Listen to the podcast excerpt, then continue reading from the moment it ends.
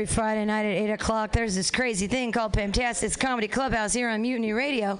It's not usually sold out, though. What the fuck? Why? Oh my God! Guys, it's the Mutiny Radio Comedy Festival.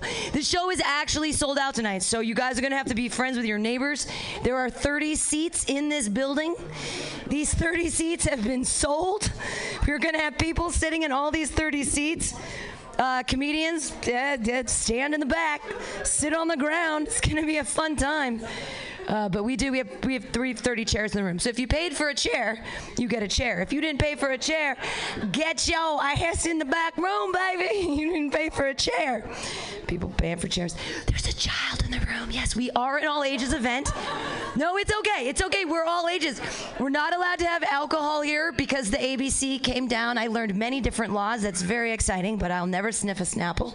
That's a that's a fun thing. You're a young adult you're you are in junior high aren't you kind sir? You are in eighth grade i used to teach i only know this because i used to teach junior high uh, that's oh yeah i was wooed that's i can't believe they paid me money to hang out with junior high boys you know what i mean but the funny thing is most of the junior high boys I was hanging out with now, then, are now in their 30s and they're comedians. So it's like the same. I taught, I taught emotionally disturbed children when I was in junior high. I mean, I was not in junior high. I was 22, so I was still a child. But I was teaching emotionally disturbed children who were 10 years my younger, and now they're stand up comedians, and now I still hang out with them. Did that make sense? All comedians are emotionally disturbed children. That's how that's working. Yay, you guys are here. Is this your child? Oh, oh my God, you have two children of differing ages. No, you don't belong to anyone. He's an alien. Okay, this one is an alien from outer space. He just got dropped by a stork. He was grown in a lab and he's here. Science is now, you guys. He was born on Instagram. Can that happen now? Like you slide into the DMs and then you have a baby? Is that how that happens? I don't know. I don't even know what that means. I heard that from a child. I'm like, I just learned what DTF meant the other day. Like I was, I used to teach college and one of my students, he was a nice student. He said, "Oh, you DTF," and I was like, "I don't. Is that something about homework? There's no H in that. I don't understand how. What are we? You have to sleep with your students after they're out of your class. That's like the rule of school. Anybody? No one else is. No one else has been a professor before. No. Okay, that's cool. Just me. Great. SFSU. Low low standards. It's good. Uh, I still. I have a. I'm wearing a Teenage Mutant Ninja Turtle sweater. This is this is like hipster crack. Like this makes this makes guys in the mission be like, "What's up with you? You have a comedy show? Where are we going?" like, yeah. Follow me, young gentlemen. Let's skip together. Like the. There are more rats in San Francisco than you think. You don't know they're hiding. We're they're gross. Uh, this is Fantastic Comedy Clubhouse. It's a show we do every Friday. It's very exciting that it's the festival. Uh, it's a very exciting time of year. I don't want to get political or anything, but like some dude the other week, who I guess we call our president, he said, uh, I used to not do politics, but now I do politics just this presidential quote. Just just quoting the president. I'm sorry, just quoting just quoting the person who runs our country, like with the second grade like vocabulary. Cool. I used to not do politics, but now, now I do politics. So now I do politics. I'm going to do a couple jokes about politics. Language is political, am I right? All language is political. We say words, it shapes our lives. I am a female. I am a human. I am a person we are all people. I know it's not spelled like that, but boys have a peephole and girls have a vagina. So that's so we can tell you how that works. Uh, I don't I don't know what to call myself. I I don't want to call myself a feminist, but it's the only word without the word men in it. it's, it's actually spelled with an I. Say I am a feminist. I can also read. She's a witch. She's a witch. she can I can I can read. It's a hard joke for people because they're like feminist, feminist, is feminist. Is this spelled with an I? How's it spelled? Can you like get out the T9 on the spell check and be like, uh? I realize that the world the world is making me dumber. The computer, the future is now, because I don't remember anything. My computer knows all of my passwords. I had a nervous breakdown last Friday because I couldn't find like five passwords because I was at a different house with the computer that had memorized the password. That the thing. Remember when we used to just memorize shit? Does anyone remember their phone numbers? Remember? Ah, you kids know. I remember my phone. I remember two phone numbers from when I was your age. One of them is 8200294, which was my own area code, and the other one was 408-238-3974, which was my grandma's phone number. Who calls their fucking grandma, right? I did. I used to know her number. She's dead now. It's okay. She was great. She was a great lady. She like was in the depression and taught me how to put ketchup bottles together and like be frugal and shit. Hide money in your closet. Like seriously, fuck the banks. Keep the money in the closet. That's what Grandma Benjamin taught you. The best thing when she died, it was like a goddamn Easter egg hunt. We just like spelunked that house. I was like, there are boxes of $10,000 here everywhere. One for everyone because that's how the taxes. She's a smart lady. $10,000 Easter eggs all over the house. What a smart lady. Miss that Grandma Benjamin. She was a real feminist. Uh, you know who's not a feminist? Uh, I, I, don't want to make fun of her too hard because it's too easy. But our first lady, like, um, does anyone know her name? It's Melania, Melania, Melania, Milan. Does anyone know her name? Is it Melania? Yeah, I don't know because she never speaks. If she'd fucking say anything, I can't even make fun of her voice because she never fucking speaks. I don't know what she sounds like. What's her accent? She's from Slovenia or Slovakia. I, I, don't know, but they both border hungry. And my God, she's starving, right? Like, give that girl a sandwich. Someone give that woman. She looks so pretty when she frowns. She's fucking gorgeous. It's like third wife, eyes down. She's, she is, she's a beautiful, beautiful woman. And I wish that she would speak. I'd love to make fun of her accent, but she never talks. Do you know that she speaks five languages?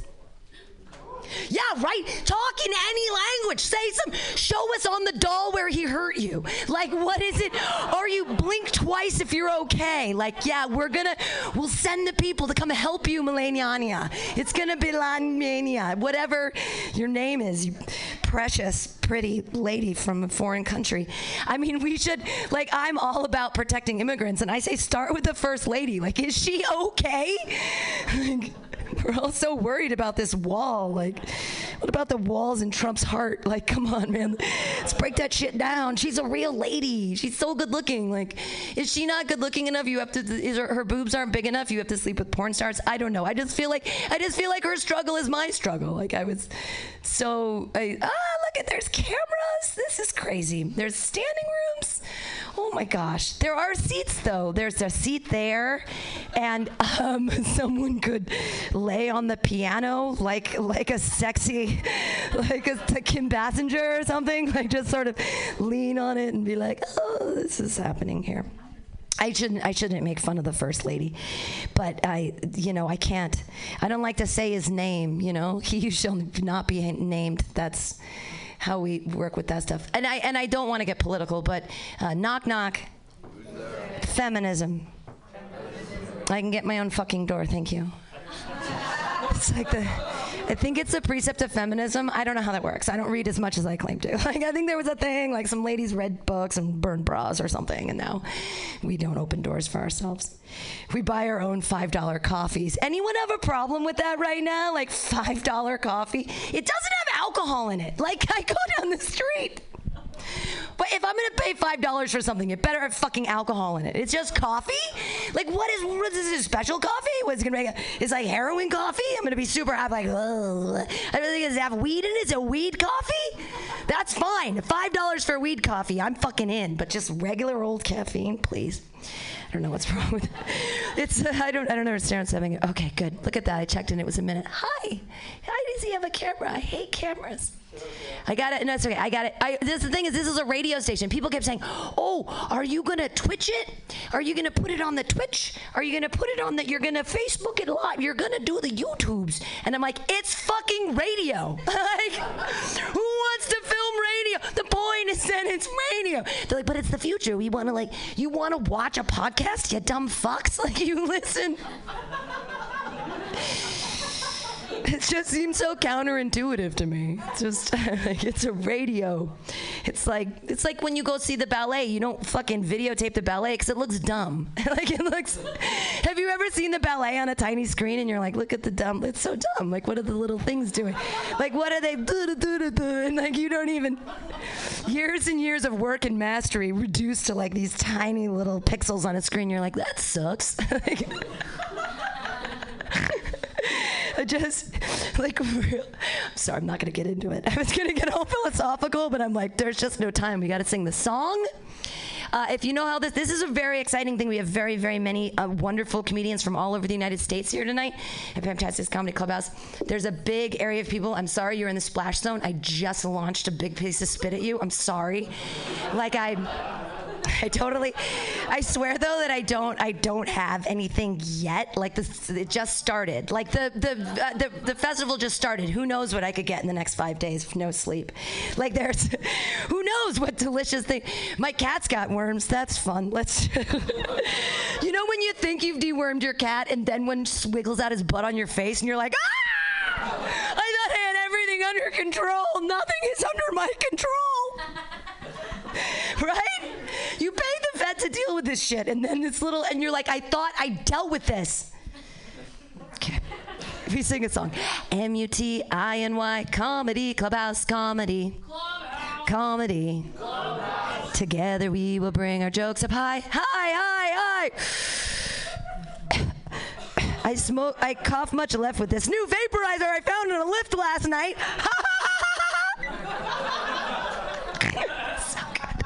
M U T I N Y Comedy Clubhouse.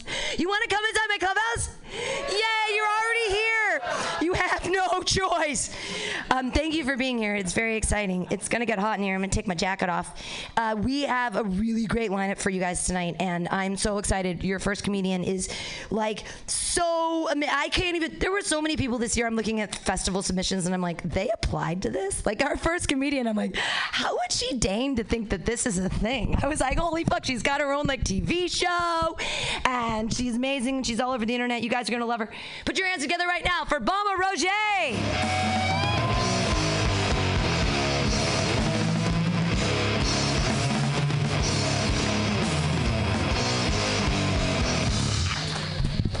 What's up, San Francisco? Thanks, Pam. Damn, what an intro. I was like, who the fuck is she talking about? Talking about me. It turns out I'm kind of awesome. You know. Hi. This is so I'm so happy to be here. Look at all of you. How are you? How are you? I ask because I know there's nowhere to live here. I just wanted to make sure you guys are good. You guys everyone like you guys all indoors currently at the moment? Cool, cool. I live in Los Angeles, and uh, there's nowhere to live there either. Um, I, uh, in fact, my building, my apartment building, I, I just found out the landlord sold it and which is such a shame because this place was unfucking believe you guys $1,500 a month. And um, I shouldn't even say this here, but uh, $1,500 a month, and that got me an entire room to myself. I only saw a mouse one time and just uh, a couple of cucarachas the size of my face but that's all gone now. And uh, they sold it to a children's hospital, which you would think that would be sort of a quasi benevolent organization. They'd be like, you know what, take your time. But it turns out children hospitals are like, bring us your sick children, get the fuck out. Like, fuck you, poor people. We need affordable housing. Get out, fucking artists. Fuck you. Can we have some health care then, please? No, God damn it, this is America. Get out. So I don't know what I'm gonna do uh, there because there's nowhere cheaper than a fifteen hundred dollar month. What do you guys do? I figure in San Francisco, it's like they must just sleep on each other's couches on like a rotating thing, and then you just take turns being the person who pretends it's their apartment. Is that kind of what you do? Kind of what you do. I moved to LA from Seattle, which was, and the cool thing about that is, um, Seattle like was gone really fast. It was like cool, and then five years later, it was fucking unattainable. And the cool thing about going to LA is you don't have to worry about anybody ruining it. You know what I mean? Like nobody's. It's just like the gentle certainty of being in a place that already sucks. Nobody's in LA going, oh, there it goes. You know what I mean? Uh, but you know what they do in Seattle is they have these things called apartments. Do you guys know about this? If you've not heard of an apartment, let me lay it out for you. An apartment is a delightful 120 square foot apartment that you might have the pleasure of paying $1,500 a month for. Doesn't that sound ama- Doesn't that sound like a deal? Doesn't that sound like, boy, I've been a contributing member of this community for 30 years, and that's what I fucking get is in a 120 goddamn square feet. That's what I can afford. It's just literally like, could you imagine? Like, this is our, this is the Patty Hearst floor plan here, and uh, it's got the combo, it's got the combo uh, table slash desk slash bed slash floor. This model is 1525. We did tear down a historical building in order to build this structure directly on the ancient sacred tribal burial ground. So, yeah. It's got the convenience of living in your car, plus the added benefit of the soul sucking life of working at Amazon. So, I challenge you to say no to that. So, I don't know. I don't know where to live. Where do you live anymore? I was just in Kansas. Um, calm down. It's not a place I would normally go, and quite frankly, I think that's the way they like it. But um, plenty of room there, you know, if you're looking. And if you're thinking, well, what do people in Kansas do? I'll tell you, whatever they fucking want because they don't have to worry about how they're going to remain indoors. They don't have to wear, they have children like it's a normal, natural fucking thing to do. They don't even worry about it. They're like, it's fine. We've got plenty of room indoors. So I don't know. I'm thinking that might be a place that I could go to and ruin it for the people that currently live there may be cool. But I had a really, you know, I'm in my 40s now, full disclosure, and uh, I think I can safely say at this point in my life, life is officially not what I thought. Um, I kind of thought being broke was a be- was a being in my 20s thing, and it turns out it's a failure thing. So. so I, I just recently had a really scary broke period and I was trying to figure out what can I do for money that doesn't involve having any skills. And so I'm kind of working with this um, sort of okay, I'm kind of working with this kind of woke prostitute idea and it's a it's it's a it's a prostitute for the Me Too era. And so what I mean by that is I'm talking about these are prostitutes for women. All right? This is a paid worker who specializes in satisfying a woman's needs. And this is what that would look like. And hold on to your fruit baskets because this is a good fucking idea. okay? What I would like to do is I would like to pay a woman to come home with me and pretend to be my mom for an hour and not have narcissistic personality disorder. It just means she's going to come over. She's going to spend an hour with me. I am going to pay her. And we're going to fucking talk about me. And if she shows up with a basket of fresh baked goods in one arm and a basket of kittens in the other, all the better.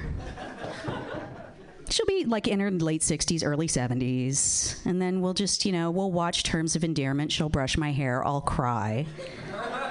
She won't self reference. She won't be an alcoholic. She won't have a boyfriend in the patriot movement. She'll only take the pills that are prescribed for her. And I'll pay her, and that would be money well fucking spent.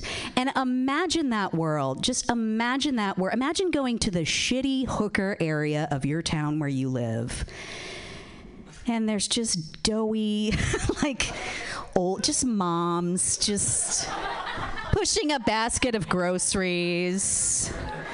You know, you just roll up and roll down your window, and she'd lean in and she'd just go, Hey, you look like you need a hug. You go, Yes, I do. Are you capable of spending an entire hour without telling me about your latest food allergy?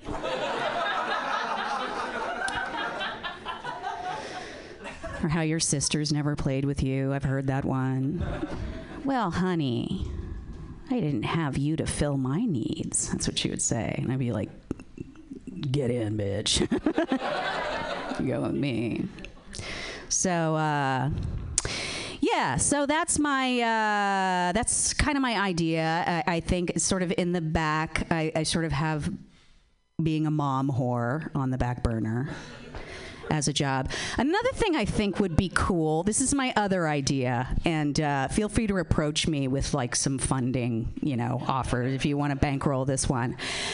Um, I'm, I, I like the idea of because I work for a lot of rich people. I do like just things that they don't want to do because they're too undignified.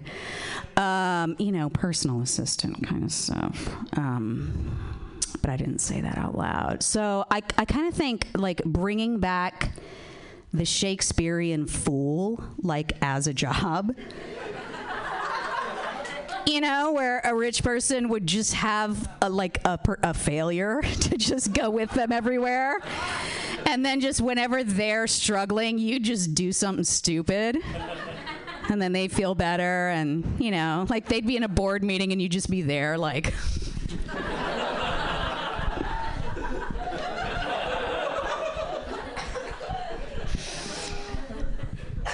Who's this woman? Oh, that's my fool. you you like secretly run everything. All right. Well, I'm really happy to be here tonight with you guys. Uh, I'm going to bring Pam Benjamin back up because um, I, I want to see what's going on back there. I need to go join that party back there. Thank you very much. Let's uh, enjoy the rest of the night. Bomber Roger, everyone. Yes. What would I do? I'm looking to make sure all the seats are filled because I'm like, how we have 30 seats? Why are there people standing? It's just too many. It's crazy.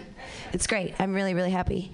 Um, hey, uh, your next comedian. He, I got the opportunity to see him earlier tonight, and he's so funny. He has this face. It's like I'm like, why are you not on billboards? He's a lovely, he's a lovely human being, and he's super funny. And you guys are gonna love him up so much. Clap your hands in a wild, slappy like motion for Sonny Dennis.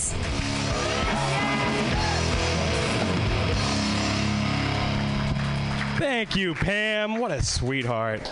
Oh man, what's going on? Mutiny Radio Comedy Festival. How are we doing tonight? Yeah. Oh man, isn't this such a cool place to be murdered? Right? Somewhere you go for a good old-fashioned stabbing. Yeah, you know what I'm talking about. I'm uh, I'm really high. I don't know if you guys have fucked with the. I'm like 80% sure there's not a person behind this curtain. So. We're gonna see how the show progresses. Uh, what's going on? My name is Sonny. You guys might remember me as the bad guy from snowboarding movies. So, hang on here. Better watch your back when you're on my mountain. Yeah, see? Uh-huh. Fucking A. Oh, man. Uh, I'm on vacation right now. Uh, you know what that means, right? Day drinking. Hell yeah. Got started at 2 in the afternoon today. I know, not bad. Thank you. That look says everything. Um, I'm like, day drinking's like a hobby of mine. You know, it's something I'm really good at, and you can be bad at day drinking. It's, it's true, okay? You gotta be classy with your drink, okay? I've had nothing but Jack and Ginger all day. You see? Sophisticated yet fun, all right? It's also a step up from my drink when I was 19, which was Four Loco, yeah? Back in 2010, so like the original Four Loco, okay? And if you don't know what Four Loco is, congratulations. Uh, you're living a good life. But just so that you know, Four Loco is an energy drink slash malt liquor. You know, for homeless people with places to be. Uh, it's not a good combination, okay? Because the because the malt liquor has you really drunk really fast, you know. So you like are about to black out, but you have no idea because the energy has you alert and awake, you know. So you're the life of the party, and everyone thinks you're hilarious. You're telling all these great jokes, and then boom, it's eight hours later, and you're covered in shit. I don't know why on the can of Four Loco it says enjoy responsibly. like that was an option at any point during the night. What it should say is Four Loco, enjoy shitting in your car. but we know that's not accurate either because Four Loco drinkers don't have cars. Yes, this is true. What it should say is Four Loco. Enjoy shitting in an ATM vestibule. All right? Yeah. Too close to home, San Francisco. I get it. I get it. I get it. I, uh, I don't get blackout drunk anymore. Uh, I don't, I've realized, has anybody here ever had a good blackout drinking experience? You're a liar back there, okay? It's not what happens. You never wake up with no memory and a hangover, and your roommate's like, You don't remember last night? You did all your laundry and folded it. And washed all the dishes in the sink, and we talked about politics for an hour in a mature way. I'm like, wow, really? And he's like, no, you shit in my car.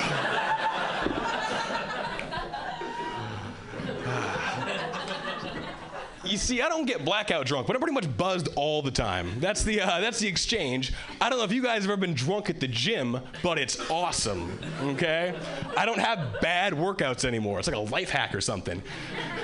Everyone's like, isn't that dangerous working out when you're drunk? Not really, because I'm working out less. I just feel way better about the workout, you know? Like in my head, I'm sprinting through the desert as sweat glistens down my chiseled body, and the Foo Fighters are playing in the sky. Someone needed the best of you! In reality, though, I'm just power walking on a treadmill, drinking wine out of a Gatorade bottle. The guy next to me is like, hey, what flavor is that? I yell in his face, Mountain Merlot Blast!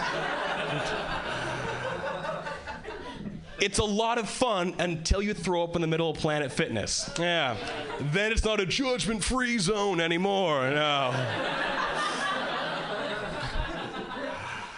I'm not good at life decisions. I don't know if you can tell that, sir, but uh, I was a. I was a philosophy major back when I was in college. Any any philosophy heads in the house? All right, you're all better people than me. Um, you see, it doesn't feel like a real college class. It feels more like you hung out with a pothead for too long, you know? My professor would say things like, This chair! Does this chair actually exist? How do we know this chair is here? And I'm like, Cool, this guy does not take attendance. So.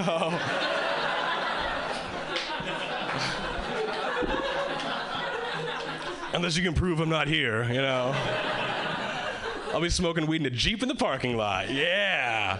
Uh, I did fail philosophy, though. That is true. I also failed out of all of college. So, but ironically enough, philosophy was the thing that helped me in the real world, you know? Because my dad called and was like, You flunked out of school? And I had to be like, Or did I? What? You can't be disappointed if I don't exist. But I do, and he is, so. Yeah, I uh, originally I was born and raised in Hawaii, and uh, three years ago, three years ago I moved to Boston. That was a mistake. Don't do that, all right? Like being from Hawaii, I have this really weird foreign thing called a positive outlook on life, you know? People in Boston don't like it, surprisingly. Yeah.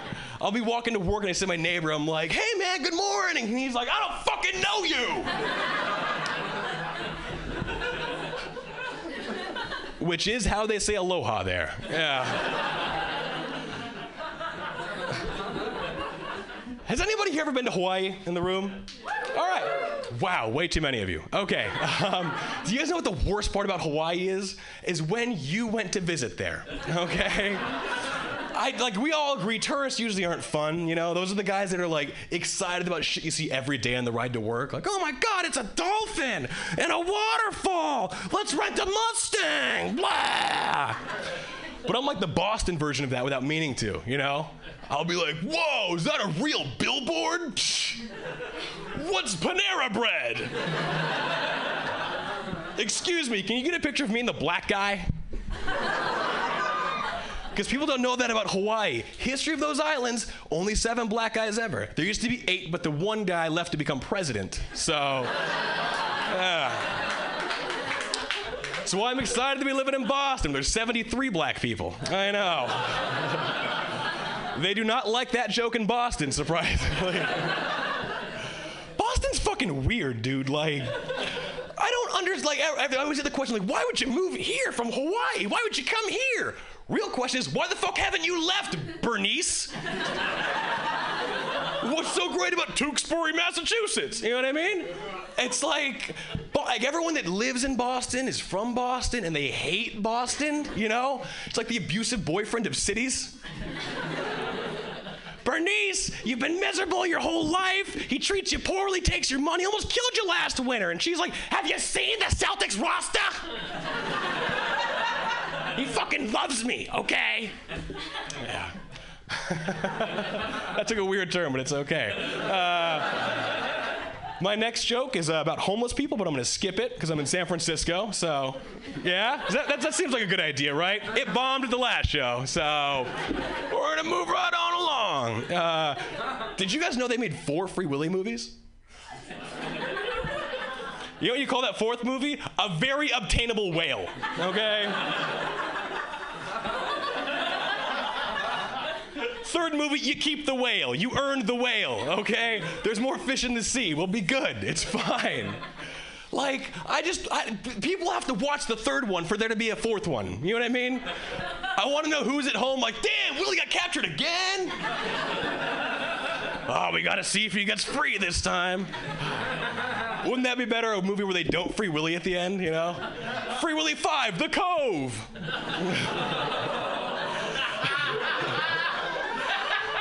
yeah. Hey, you guys fuck with Air Bud? Yeah, the lovable golden retriever with an athlete, with the soul of an athlete. Oh man! Uh, if you're not familiar, it's a series of movies in the '90s for children that was about a dog that played sports. Uh, by the fourth or fifth movie, there was no script. It was like two guys in a room, like, "Dude, do you want to see a dog in rollerblades?" Inline canine. All right. There we go. Let's do it. But the first one, it's a legit movie. It has a script, and everyone forgets how fucking weird it is. Okay?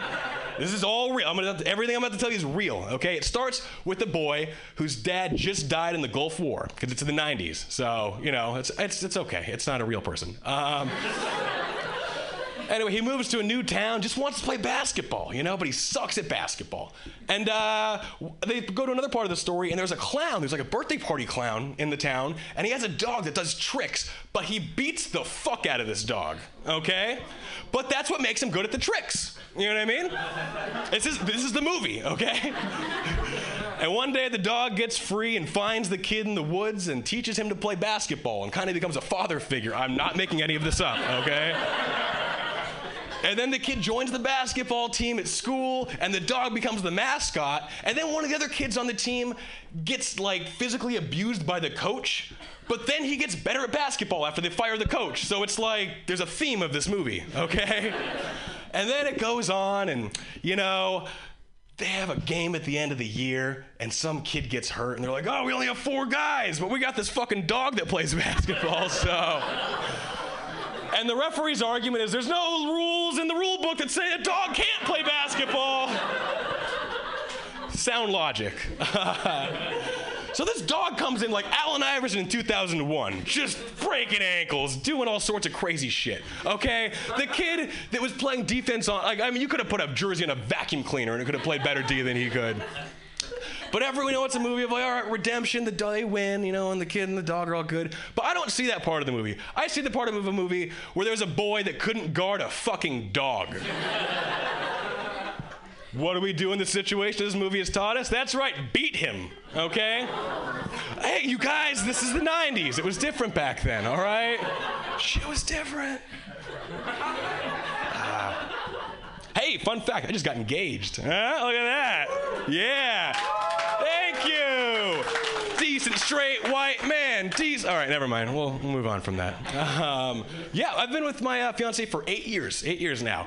And I didn't realize how you have to work like a lot in relationships. The, for, I thought it's like you got the cheat codes, you're good. Play the game the rest of your life. But no, you got to keep working and working and working. And like one of the things that she wanted to have this year was like you know music during the lovemaking sessions. And I didn't like that because it made me feel like I was cheap, like I was in porn. But then she said I could pick the music we fucked to. I don't know if anyone here has ever come to the Space Jam theme song before, but uh, I took it into overtime, that's for sure. Come on and slam if you want to jam. Everybody get up. It's time to slam now. Yeah. The other thing this year was she wanted us to do role playing, which I wasn't a fan. I was like, ooh, maybe I do an accent or a funny hat and a mustache, and then, no, no, she uh, wanted me to pretend to be a burglar who breaks into our house while she's showering and holds her down. Okay. I know. Something we found out about role playing this year is I'm terrible at sexual assault. Not a bad problem to have, but it is in my life because I'm in love with this girl, and this is her fantasy for whatever reason. Um, and I'm ruining it for her. You know what I mean? She's like, you're not even gonna do it, don't even bother. And I'm like, damn it, first it's the bookshelf, then I didn't make enough money, now it's the rape. Ah! You're just like your mother. Oh man. You guys have been great. You ready for a fucking comedy festival? Oh man. Keep it going for your host!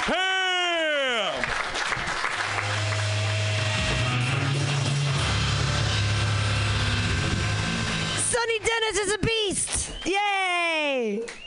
All the way from Boston. I love all the guys from Boston. A lot of our people in the festival this year also come from Washington, like our next comedian. No, he comes from Portland, Oregon. I remember. No, now I remember because I remember seeing his video. I remember laughing so hard. The helium place that you guys have up there, my God, every, anyone from Portland, they do some great fucking videos, and you have a great, great great uh, club up there, the Helium, and your next comedian, his I, I saw I watched it extra times just because he made me laugh so hard. Like honestly, I loved your your next comedian so much. He did. He was. You guys are gonna love him right now. Look at this full house. If anybody want, I mean, I don't even know where people can sit. You want to sit on people's laps? I don't know what's gonna happen. Uh, th- friends, make friends. Sit on a friend's lap. Put your hands together for your next comedian, everyone. It's Jaron George. Pam. Oh, yeah, so intimate. Mm, look at this. It's nice. Hey, I'm Jaron George, aka Black Licorice. Uh, AKA just a slice of Kit Kat. Hey, just a slice, all right? Sit down, just a slice. Hey, just a slice, okay? I'm so skinny. Um, my friends, my friends, they won't let me hold their babies. They won't do it. No, you kidding me? Look at this. Look at this wingspan, huh? It's not. Look at that. I almost could reach you. It's not safe, huh? Look at that. Okay. I always thought like if um if my baby was born and like um the nurse brought my baby and just like look Mr. George you, you want to hold your baby and I'm like sure so I rolled up my my uh, sleeves and she's like oh not now the baby's taking a nap not now she saw my wrist you guys so what I'm trying to say is when you see your boy Jaron at the gym huh and the food trucks he'll let you know he's trying to hold his baby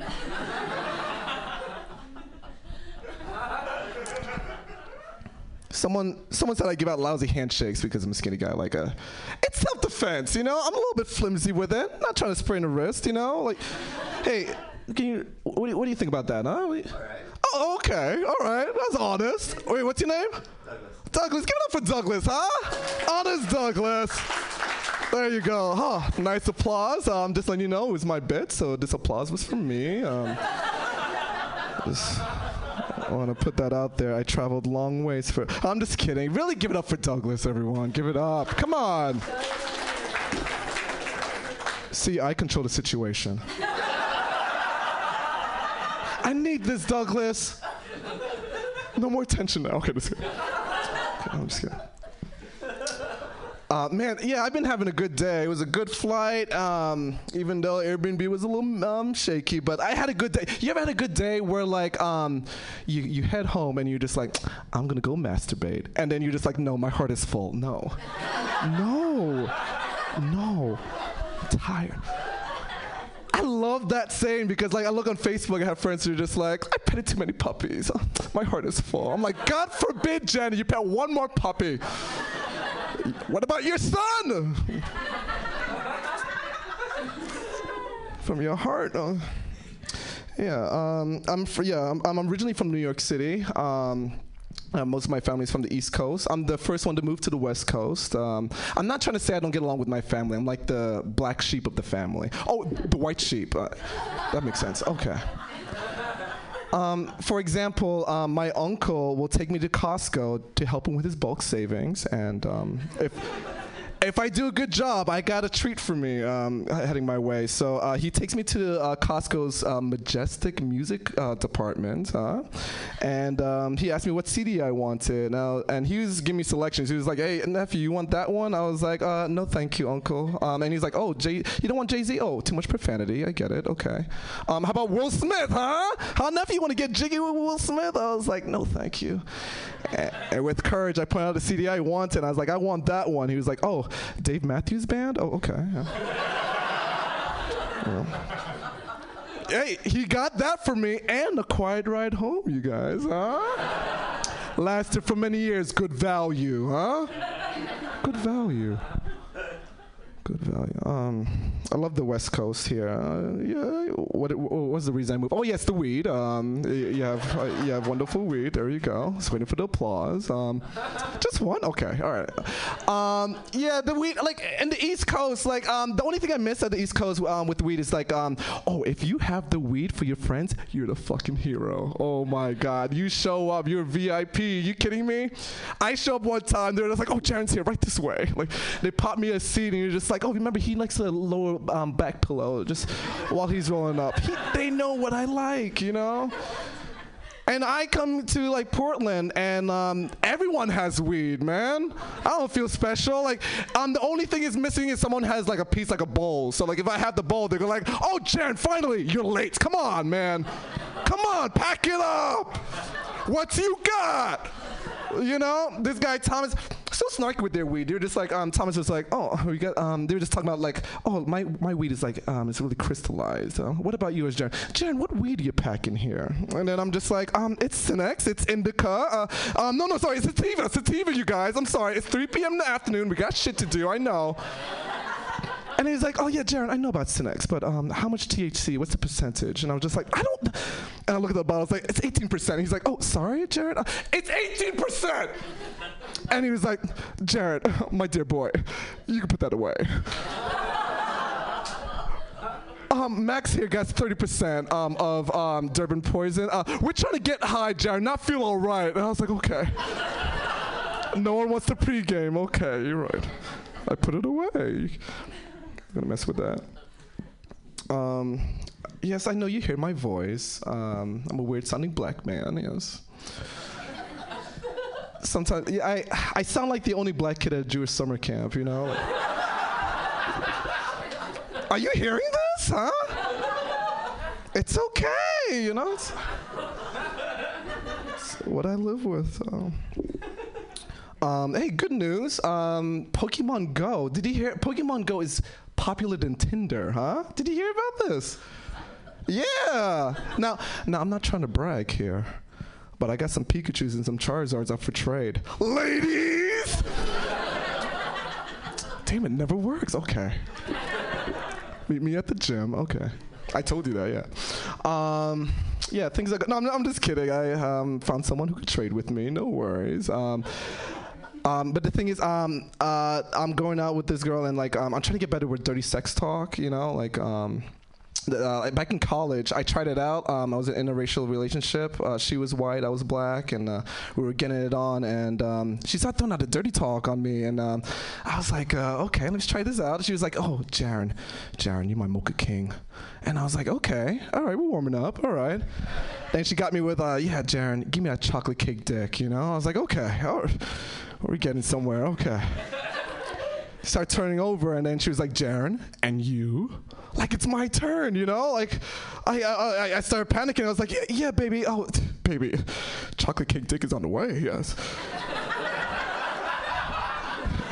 it is, you know, and she was like, "No, Jaron, no, talk dirty, racially to me." so, um, so I tried it out again. I was like, yeah, baby. And here, here's the thing. She was like all food related, right? So I, I thought there was a theme. So I'm just like, yeah, yeah, baby, baby, baby, you so hot, baby, you so hot like, like egg whites.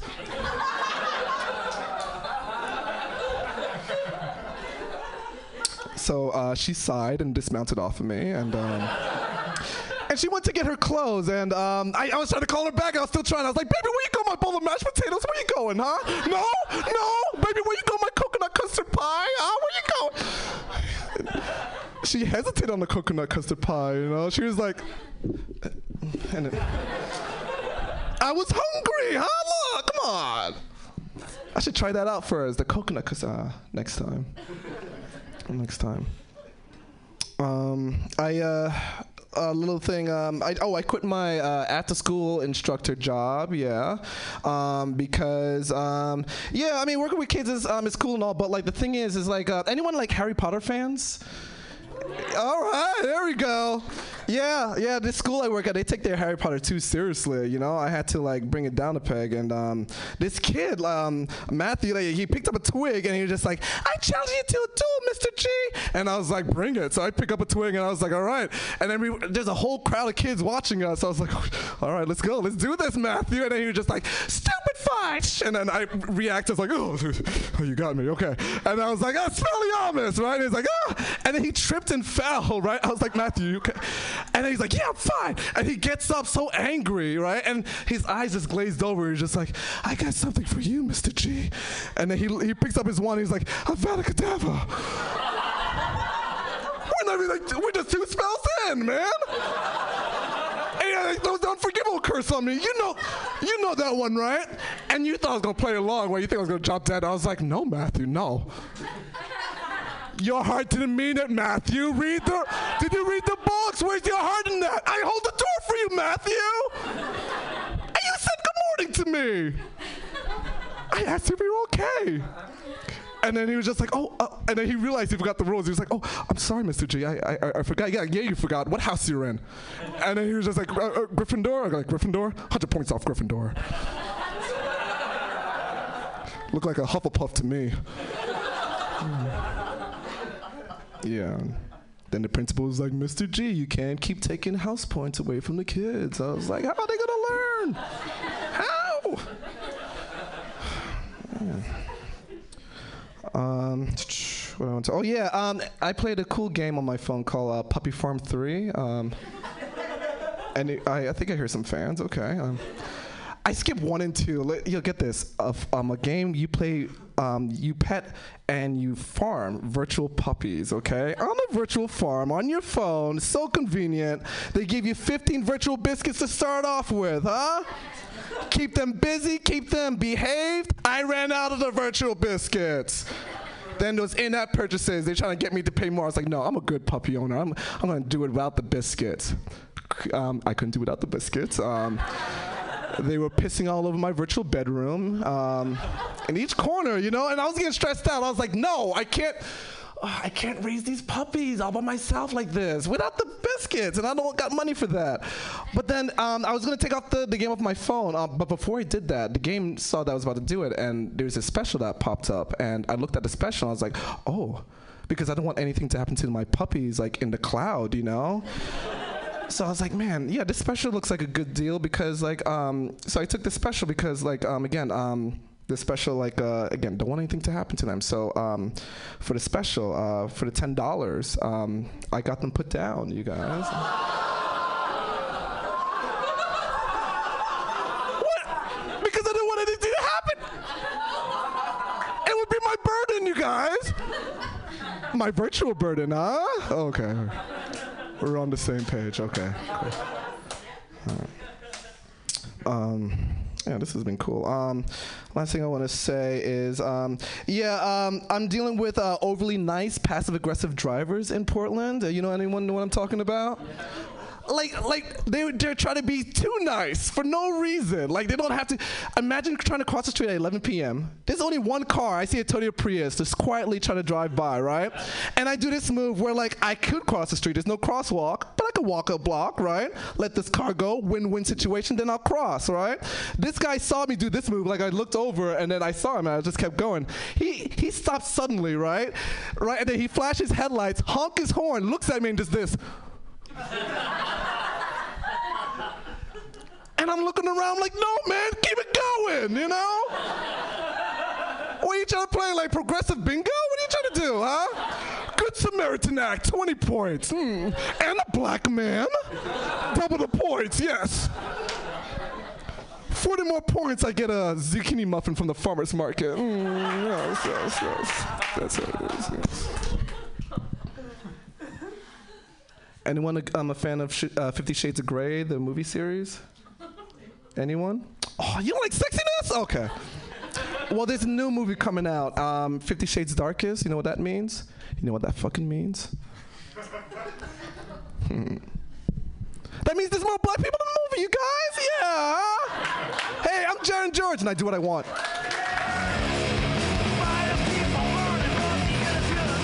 Jaron George, everyone. Yay! Give that man a zucchini muffin. Hooray! All right, I'm excited about your next comedian. He's also from the northern hinterlands. If anyone's sitting down and their butt hurts, you might want to like nod with the person who's been standing and be like a be like a do you want to switch or you want to stand or you want to be nice? You don't have to. It's okay. I know. I don't know how I don't know how there's so many people in the room. It's like really kind of amazing. I did take a picture of just the audience. This is very exciting. Uh, your next comedian, he's also from the Northwest, and I'm so excited that he's here. Put your hands together for Todd Kirkwood.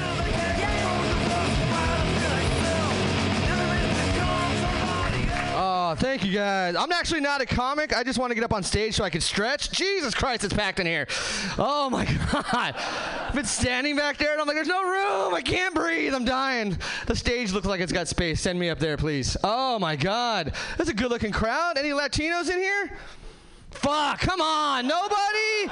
Jesus Christ. Fucking Trump family in here. Oh my God. All right. Well, then anything I say is the goddamn truth. All right, just take it as the truth. All right, it's fine. Oh my God, I'm actually all right. I'm actually only half. I'll be honest with you. My dad's Mexican. My mom is Irish descent. Super pasty. Like if there's a fluorescent light bulb too bright, she sunburns. You know what I'm saying? Like you're laughing. You got it. Yeah, you're like yeah. 75 SPF. Yeah, all right, all right, we got it. So my mom's Irish, my dad's Mexican. I identify as Leprechaun. All right, so just follow me. It's kind of a, if you haven't heard that, I got some friends, Jorge O'Malley, Seamus Rodriguez. We get together. It's green tequila, corned beef burritos, the whole nine yards. You know what I mean? It's a good time for us right now because we're coming up on St. Patrick's Day. Between St. Patrick's Day and Cinco de Mayo is my Lent give up the same thing every year, sobriety. It's going to be great, all right? And look, I don't want to blame my genetics for my drinking problem, but I can, so I will, all right? And I do. I have a, be- I have a wee bit of a drinking problemo. Um, I like to call it that. It sounds cute and not dangerous at all. It's fine. But I was, after one of these shows, drank way too much. Okay, way too much. And listen, Sonny was talking about earlier, but I drank so much, I blacked out. Mm, I know. But when I blacked in. Now listen, I don't care what he was saying. I black out like a pro, all right? For me, blacking out is a power nap, all right? I come back stronger and drunker than before. I was out there. I come back, I just like, oh, yeah, oh, yeah. I rub my eyes like a three-year-old. No, what's going on? Do I get another bottle? And sitting there, first thing I noticed, I was on the side of the road. Cop lights behind me. Ugh. Second thing I noticed, I was in an Uber and he was getting a ticket. Oh, oh my God. Woo! I was so happy and still massively drunk. I popped out of the car, spiked my keys on the ground, and was like, King Kong ain't got shit on me. That's when I realized the cop was already up by the side of the car, you know? And he like wasn't even mad. His arms crossed. He's like, "Hey, Denzel, Mr. Training Day, you've been drinking tonight?"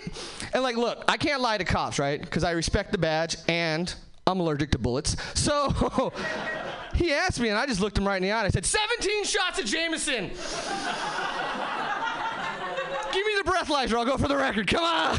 and he didn't know what to do with me. I was too much. So he just poured me back into the Uber and sent us both off with a warning. I was like, all right. So me and my driver did the only thing we could do. We went to the bar and celebrated. It was beautiful. My driver Mark, we're friends on Facebook now. He comes to all my shows. It's, that's how you get fans, one at a time.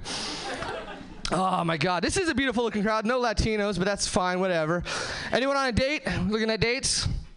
Fuck, you guys are worse at crowd work. All right, make some noise if you're having sex tonight. Damn, that was some missionary sex right there that happened. Are you enjoying this? Yes, I am. Oh my God. On a Friday night, no one's here. That's fine. That is actually tracks. I ask that question a lot. We're having a sex drought, 2019 sex drought. Yeah.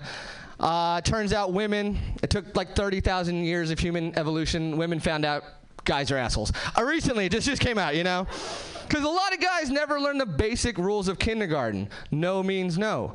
Uh, keep your hands to yourself. No penis at nap time. Just the basic rules, you know? And so sex isn't safe anymore, you know what I mean? Like imagine like meeting a stranger off the internet or a bar and then going back to a secluded room to take your clothes off. They have a show about that. It's called Naked and Afraid, all right? That's terrifying, right? So they have safe sex. I want to invent invent safer sex. Welcome to my TED Talk. Here we go, all right? Stick with me. One on one, not safe. We can't be doing one on one anymore. From now on, orgies. Yeah, you're right. That's exactly what we're going to do. Orgies from now on. Two on two is the minimum, but I prefer five on five co teams, okay? It's going to be great. You're going to treat them just like you do a basketball team, okay? You're going to name them.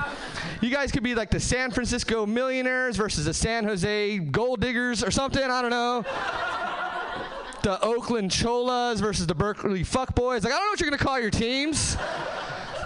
That's in charge of you. But imagine, imagine how amazing it would be. Five on five, treat it just like a sport. We could have a halftime where you rehydrate.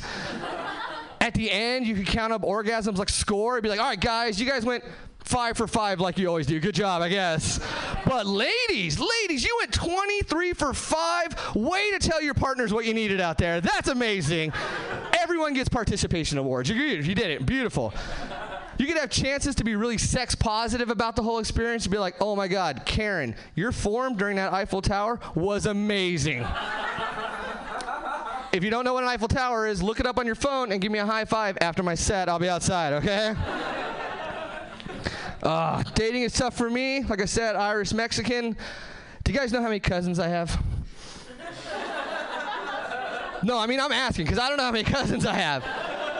I can't go on Tinder without cross-checking it with Ancestry.com. It's just too, it's too crazy for me out there. In fact, I decided to try and save time and combine the two apps, Tinder and Ancestry. I was gonna call it Tincestry. And then I said Tincestry out loud. I was like, I don't know if I want that dirty money. Uh, but I do, and it's the number one selling app in Alabama. Did it? Boom, done, got it. Sweet Tincestry money. I actually told that joke, and after the show, a woman came up to me and she's like, "Hey, just so you know, they have that app in Iceland because it's such a small little island, a very Inuit." I was like, "Oh my god." Like, what's the percentage you're allowed to be related to somebody you're about to have sex with, you know? And then somebody yelled out, 69%! And I was like, ah, oh, Jesus, that's a great tag. That's going in.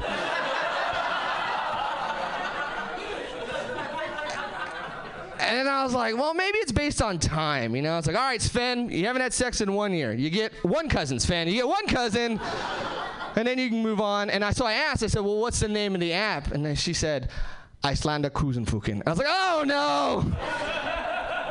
That's exactly how they're using it. Uh, I am from Seattle now. Uh, I'm actually from Southern California originally. Uh, nowhere famous, just like the Mojave Desert, Hesperia, California. Anybody? Yep. Okay, we got one. That's good. If you don't know, it's the Mojave Desert. Uh, it just looks exactly like Luke Skywalker's home planet of Tatooine. It's exactly like that. But instead of Jedi, we have meth heads in bathrobes. That you can see them. You see them in the pharmacy. They try to use Jedi meth tricks on you. They're like, "This isn't the Sudafed you're looking for," and you're like, "All right, we can see you. Take your teeth and get out of here." You know. But I moved up to Seattle, and Seattle's wild. Like they have things, and I'm trying to explain this to the rest of the world. So stick with me on this, right? Because they're fat, they're forward thinkers. They invented Microsoft, they got Boeing, and they invented bikini baristas. Has anyone heard of this? Good. No one's heard of this. Follow me on this one. I'll, I'll break it down for you. Basically, they love caffeine so much up there, and it's so rainy, and they're so sexually repressed. that they started putting women in bikinis on little attractions on the side of the road to sell coffee. Yeah, so it's just like it sounds, right? It's a barista in a bikini locked in a tool shed on the side of the goddamn road, all right? Like that's creepy as hell, you guys. Like that's Silence of the Lamb type shit, you know? Like it pours the coffee or it gets the hose again. You're like, ugh. No, right? And I'm not trying to knock the women. You know, these are strong, independent women who don't need no apron. I guess. I don't know what's going on. But you have these guys driving to work in the morning, these sexual Java Johns, if you will. Heading to work, and they think to themselves, first things first, I gotta see some titties. Like, what? Why would you wanna get horny and then go into work? like, in this day and age, that's an HR violation in the making. That's terrifying. Like, I got an erection one day at my work, and I was like, well, today's the day I get fired, I guess. I don't know. I was like, What are you doing here, boy? I took you for a walk this morning. Did Timmy fall down the well? What's going on, you know? It was like my junior high nightmare, and I don't have a math book to cover it up with, you know? It's the scenario going on. Of course, my boss just happens to be like, hey, Todd, can you come into my office real quick? And I was like, can you give me five minutes while I think about my dead grandma? Look, I can't think about the live one. It just gets harder. All right, it's fine. Oh, grow up, San Francisco. She's a step grandma, all right? She's a gilf. She got new dentures. Christmas was awkward. It's fine. Let's not worry about that. No, Seattle's weird though. Like when I first moved up there, uh, I had a girl take me on a date to Taco Time. Or do you guys know Taco Time? No, it's like a Taco Bell. Don't worry about it. Just picture fast food Mexican rube, and she took me on a date there, and I was like, mm, is this girl racist or poor? Like I don't know about that, you know. And then they have an item on the menu called a Mexi Fry. And I was like, a Mexi Fry? The fuck is that? Yeah, it's a tater tot. Yeah, I was like, God damn it, Northwest. You cannot sprinkle paprika on a tater tot and call it a Mexi Fry. I was outraged about this till I had a tater tot with my burrito and my Irish side kicked in. Damn, that's delicious. That is good, good food, you know? Can't fake that at all. Uh, I was driving around up there. I saw um, when I was on a road trip here. I drove down here. I saw one of those adopt a highway signs, you know. And usually it's like highway adopted by the Elks Club or some shit like that. This one was highway adopted by Taylor and Leslie. I was like, y'all white people will adopt anything. You're out of control. like I don't know anything about Taylor and Leslie, but I imagine they're vegan. Uh, they probably run marathons and they were running out of things to annoy their friends with, you know? Like Taylor and Leslie invite you out to their boat and they're like, oh my God, we rescued a highway. But who rescued who? And you're like, oh, God, get me off this boat. You know, they say shit like, oh, you just don't understand because you don't have a highway of yourself, of your own. You're like, oh, terrible, terrible, terrible. Yeah. All right. Uh, let's a little longer than one minute. Here we go. Uh, I screwed up recently. I'm trying to get healthier. I bought an avocado recently. I know I'm a bad Mexican. First off, did you guys know it's not filled with guacamole? Were you aware of that? I was fucking pissed. Like I had my chips and everything out, you know. So I bought my avocado at Target. All right. I know. But they got that slogan: "Pay more, expect less," or whatever, you know. So I went in there and I messed up because I was wearing a red collared shirt to Target. Yeah, that's on me, right? I screwed up. I get it. So I was doing my thing, and a guy comes up to me and he's like, "Hey, do you know where the beer's at?" And I go, "Yeah, man, somewhere over there." and I go back to Alvin. He's standing there looking at me, and I was like, "Can I help you?" And he goes, "Apparently not," and then stormed off. how rude was that guy? Now go back to the avocados. Now I have an ancient Aztec technique for finding a perfect avocado. All right, it's a Mexican technique. It's that, uh, you know, you got to pick it up, hold it next to your ear, give it a little squeeze, and the ripe ones go si senor. So that's how you can tell. All right, take that, do what you want.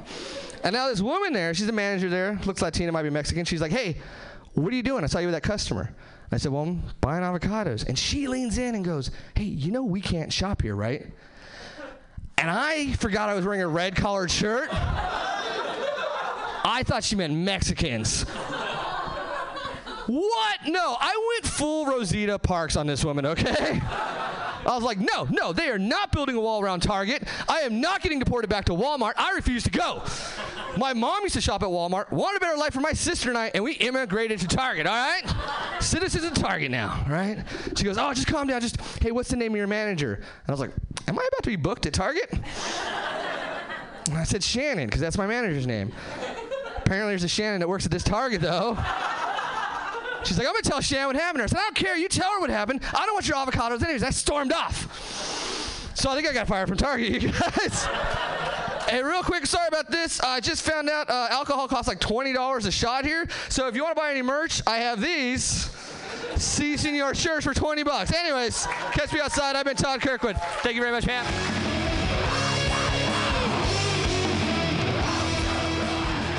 Todd Kirkwood from the land of Kirkland. I want to call you Todd Kirkland because you come from Washington and that's where Costco is from, and they have great avocados. Did you know that avocados are going to be the new ca- currency of California when we when we secede from the union? We're gonna have uh, avocados be our currency. Johnny Depp will be our president. You can all, you guys can all join California now. It's a lot of fun. We have a cash crop. It's called weed. We're all high all the time, and it's gonna be great. Uh, there's a list in there. I, I'm not sure who's next on it. There's a list. There's a. I'm a terrible. There's. It's like I couldn't get back to the room. I was like, I could try to walk by all you nice people and try to figure out who's on the list. I don't. Know. There's a. There's a no list. Who's on the show tonight? Jasper Wang. Oh my God. I'm so excited about your next comedian from New York City. This is his second time here at Mutiny Radio. He's back because he had such a great time last time. You guys know him. Some of you are here to see him. You love him. Clap your hands together for Jasper Wang.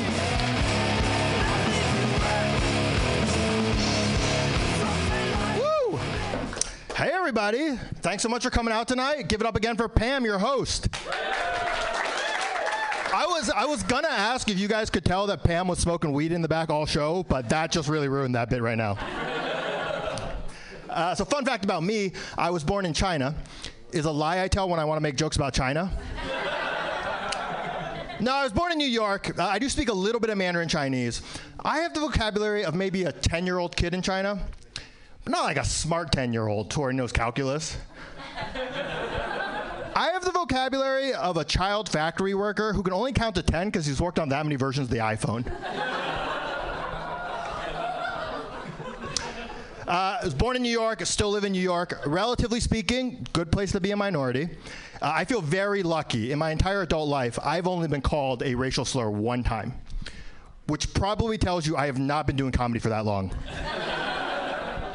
Uh, this happened in Boston at Fenway Park from a man wearing a Curt Schilling jersey. So for a minority, that's just wandering into the lion's den. So it's the bottom of the seventh inning. The Red Sox have hit back to back to back home runs. And I am the only guy in the entire section not standing up and clapping. And after the third home run, this drunk man 10 rows directly behind me, he has seen enough. So he yells out, Hey, stand up and cheer, you fucking gook. Which caused a lot of conflicting emotions in me. Now, I was upset because he meant it to be hurtful, but that's a slur for Koreans, so I'm only upset by proxy.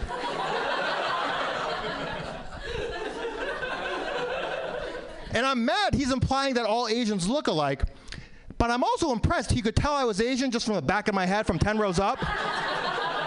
That's good visual recognition, man. And by the way, eh, that's not that common of a racial slur. So I respect that this guy has really been studying up on his racist vocabulary words. Like, I assume Boston public schools have a very strong curriculum in racism. and this guy had taken some upper level electives. Uh, the sort of racism I face day to day is much gentler. Uh, my fiance is white. Uh, my a bowl of mashed potatoes. Uh, Jaron just left. God damn it. Uh, my fiance is white, and for whatever reason, people just never think that we're together. Like, we'll walk into a restaurant, and the host will say, Oh, good evening. Can I offer you a table for one and another table for one? oh, I'm sorry, miss. Did you want to sit with your SAT tutor? your dermatologist? I'm sorry, I just don't really know what this relationship is. It's a lot worse in foreign countries. Uh, we were in Europe last summer, and at a bar, a very drunk woman tapped my fiance on the shoulder and said, uh, Your boyfriend, he is how you say. Which, lady, you didn't even, how you say, say anything there. By the way, that's a terrible conversation starter. It's just a statement of fact. The sky is blue, this man is Asian. If you're going to be racist, have a point of view about it. Uh, my fiance and I get into one argument, which is uh, should we have children with hyphenated last names? And she hates this idea, says it sounds pretentious. But for me, I think a lot of people find Asian last names to be boring. And so pretentious is a lot better than boring. Like if I told you someone was coming in to interview for a job at your office today, and her name is Sarah Wang. A lot of people they have an idea of Sarah Wang in their heads. They went to high school with a Sarah Wang. She played the clarinet, did academic decathlon. She hung out mostly with other Asian girls, some of whom were also named Sarah Wang. she went to Rutgers to study to be a pharmacist. Sorry, is there a West Coast UCSF? She went to UCSF to study to be a pharmacist. What you doing here? We're not a pharmacy. But if I told you her name was Sarah Wang Leibowitz, she sounds exotic. You would believe anything about Sarah Wang Leibowitz. Both her parents were anthropologists, so she grew up among the gorillas. She was a ballerina in Paris. At age 13, she started doing cocaine. Age 15, went to rehab, got clean. Sarah Wang Leibowitz, she could be interviewing to be CEO today. You don't know. It's 2019, a woman can be CEO. If she's at least 50% white, though. Uh, and if we have kids with hyphenated last names, it's more likely they can hang out with Mark Zuckerberg's kids. Wang Leibowitz's, Chan Zuckerberg's. Mark Zuckerberg, that guy is a better Chinese person than I will ever be. There are Chinese mothers across America who would much rather have him as a son than whatever shitty underachievers they have. Think about it. He went to Harvard. He studied computer science. He married a Chinese woman. He takes Chinese language lessons as an adult. He undermined American democracy so China could emerge as the world's one remaining superpower. He's doing a ton for the Chinese.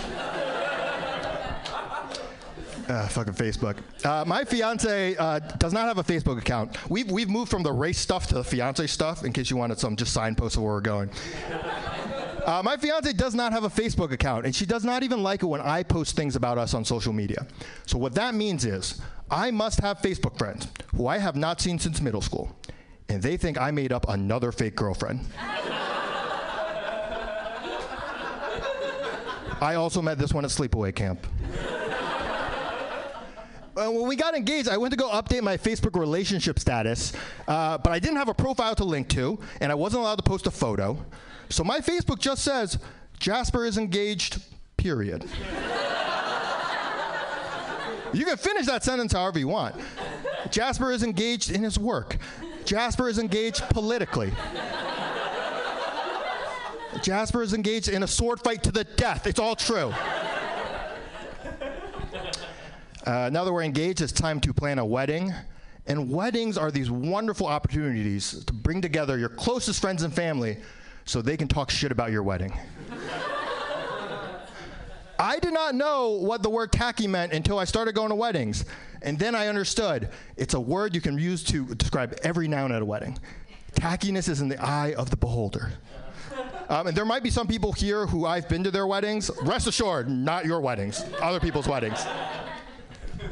And weddings, they're the only big life event where people feel totally comfortable being judgmental assholes all throughout it. like, nobody's ever walked out of a funeral and gone, Did you guys see how gaudy that casket was? and I cannot believe the mother of the widow was also wearing black. Some people just have no class, even when they're dead. Uh, it's 2019. Uh, men should be doing their fair share of wedding plannings.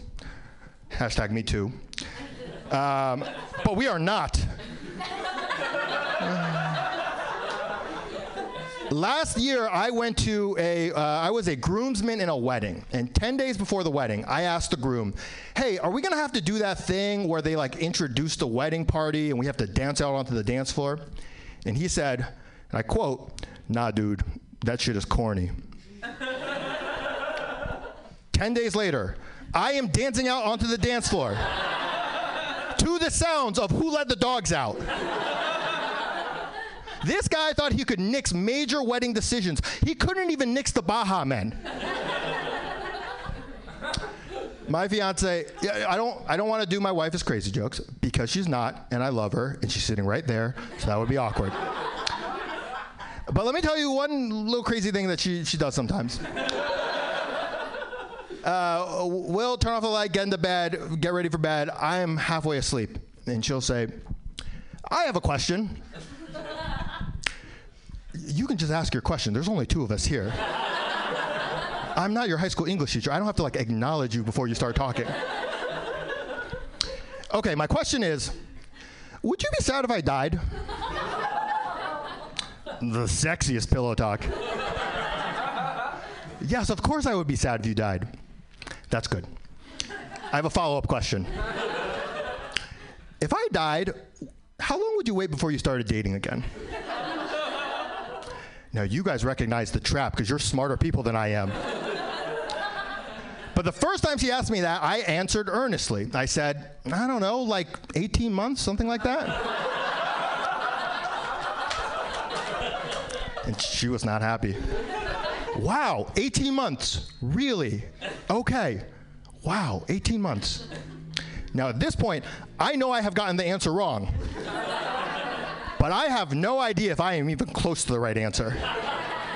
I felt like the dumb kid in school where you say something and everybody else reacts like you're an idiot, but you're not even sure what direction you're wrong in. hey, how many US presidents have there been? I don't know, like 100? What? Are you serious? Uh, sorry, like 500?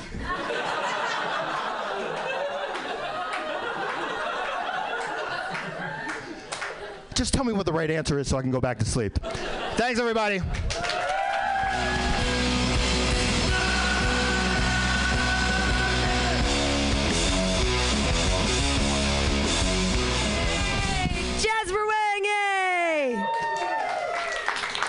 Up for him and his beautiful bride. Very exciting. Which one is the bride? Is she interested in you? Yay! Congratulations! Hey, yeah, I'm giving you the eye out there, Andy Picaro. He, your next comics, he's up next and he's outside because it's very full in here. And he's yell, yell, say Andy Picaro, say Andy Picaro. Andy. Andy, there we go. Your next comedian. I'm really excited because this is his third time back here at the festival. He's awesome. Um, I met him years ago up at a festival in Washington, and he came from Pennsylvania, and now he lives in LA. And he's going to be famous someday. So you guys are going to be like, I remember when I saw him in that room at Mutiny Radio, because he's going to have one of those Netflix specials or something. You're, yeah, of course you are. He's so funny. You guys are going to love him. Put your hands together for Andy Picaro. I didn't. I thought the last show was still going, so I was just bullshitting outside. There's a puppy out there and stuff, so you know. You know how it goes. What's going on? I, love, I yeah, she's right. I'm from Pennsylvania. I live in LA now. I'm still getting used to the West Coast thing. I've been here for like two years. I still can't. Like your homeless are just really rude here. They're really rude. In New York, I like the homeless. They were like part of the block. You knew them. They're almost like block security guards. Like if something was wrong on the block, they took care of it. I knew their names. I kind of knew their stories and stuff. And in LA, I hate every guy at the 7 Eleven.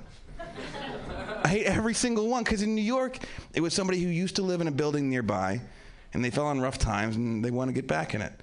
And in LA, it's everybody's worst uncle just got on a bus and just didn't get off till they got there.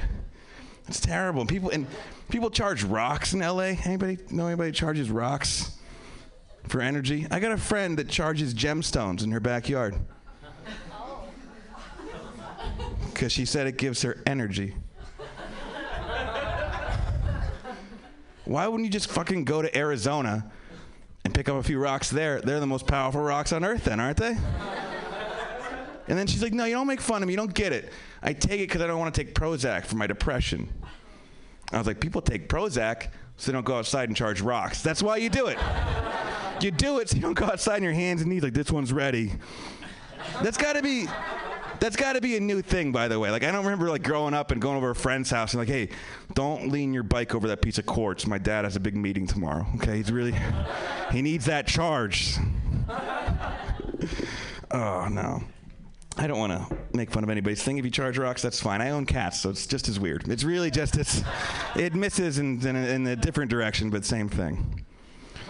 Now I try and be, you know, more like alert to things. Like I'm not real political. I know that because every political argument I've ever had ends with me going, I don't know, maybe you're right.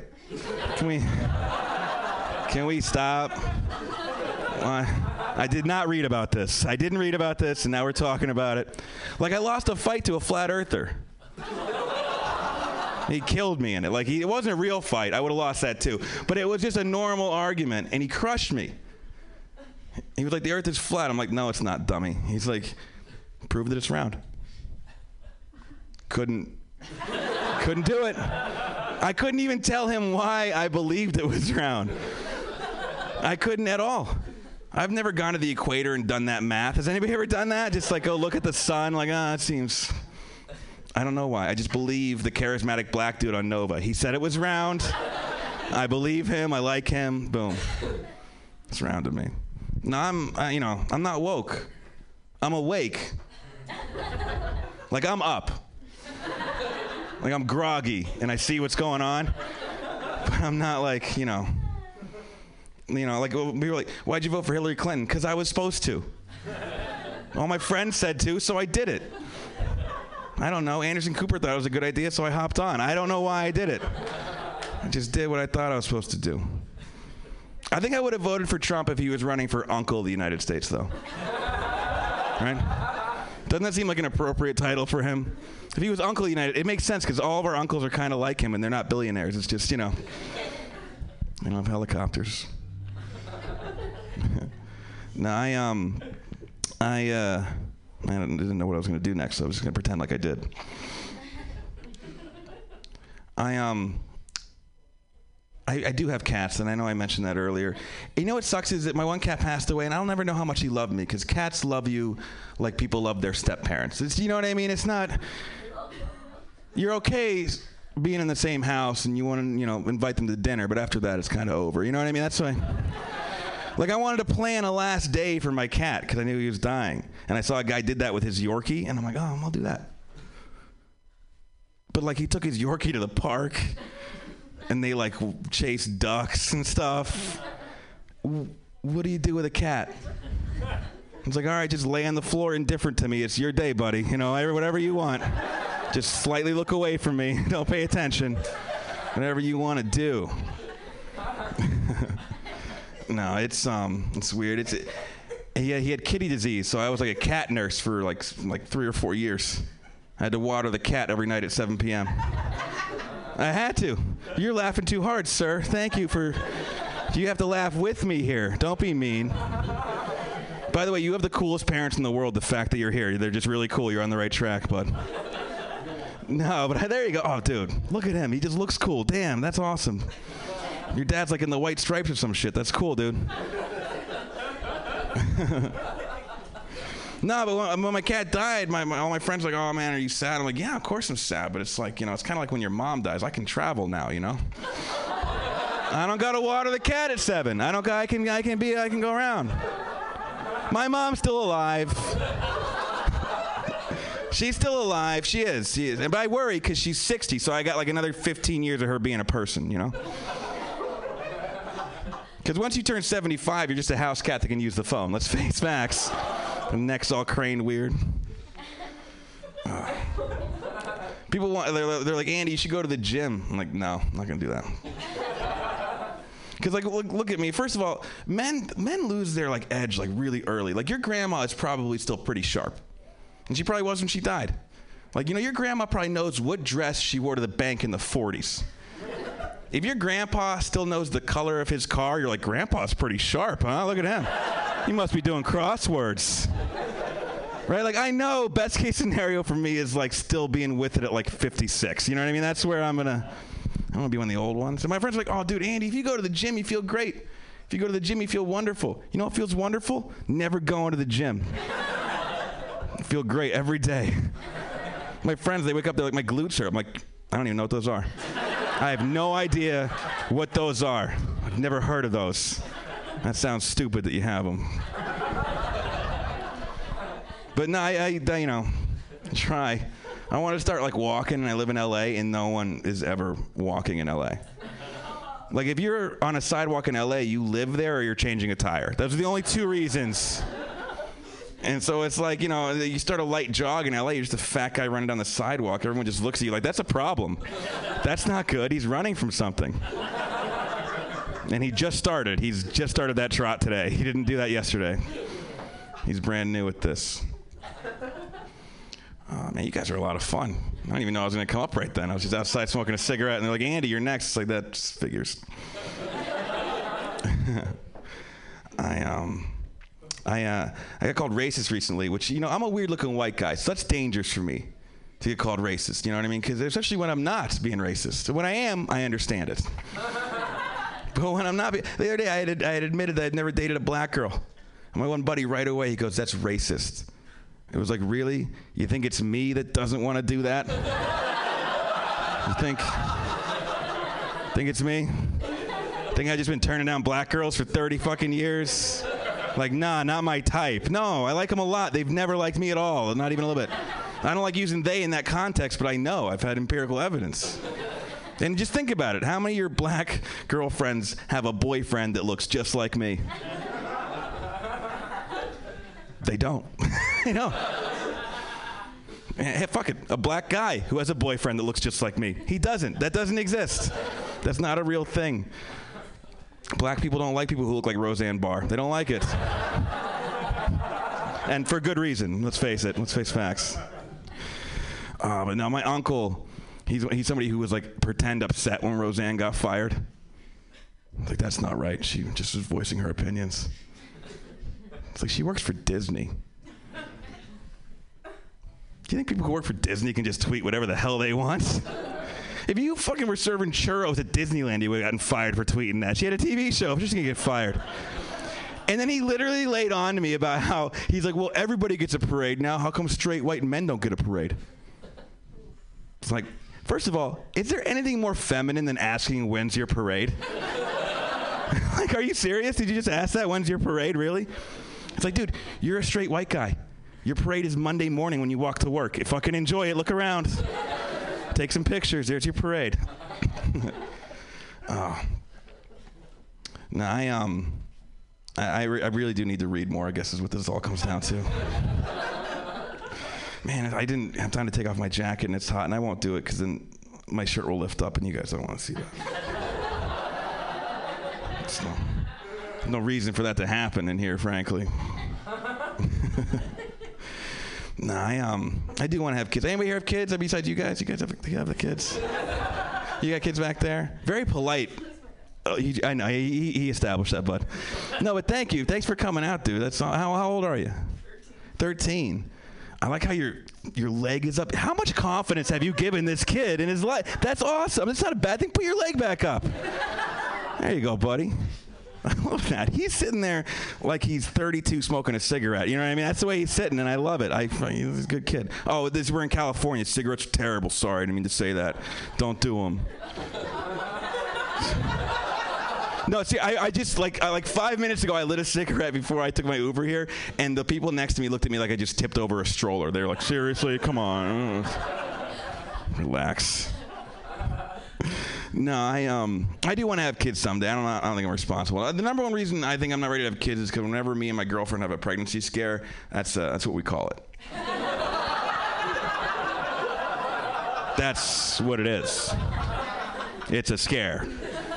It's not a pregnancy, maybe we'll be happy forever. We don't say that. We're just two people terrified in a Rite Aid. That's all we are. Nah, but I think before I have kids, I think I want to have a step kid first. Right? Little stepper, get you on your way. Right? Because step kid's like having a rental car. You don't want to fuck it up. But if you do,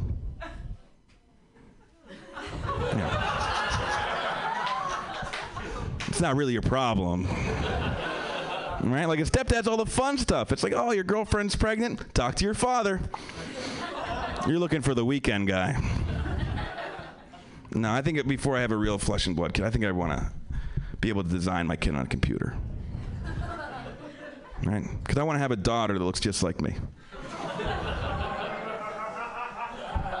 Anybody in here have an attractive daughter? What happens? You just worry your whole life. And then you die and hope other people worry. That's what you do. But if your daughter looked just like me, how much would you really worry? like if your daughter looked just like me and she wanted to go to Aruba for spring break, she coming back. You're to see her again. All right, guys, thank you so much. The first show of the weekend. Thank you, Pam, for having me.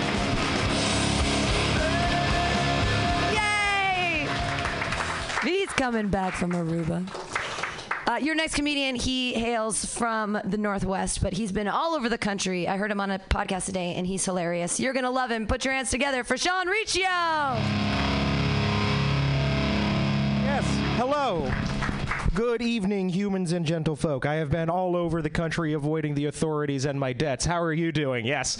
Hi, I too went to college and can't afford it like you. What's up, San Francisco? Uh, uh, I've been dating a lot recently.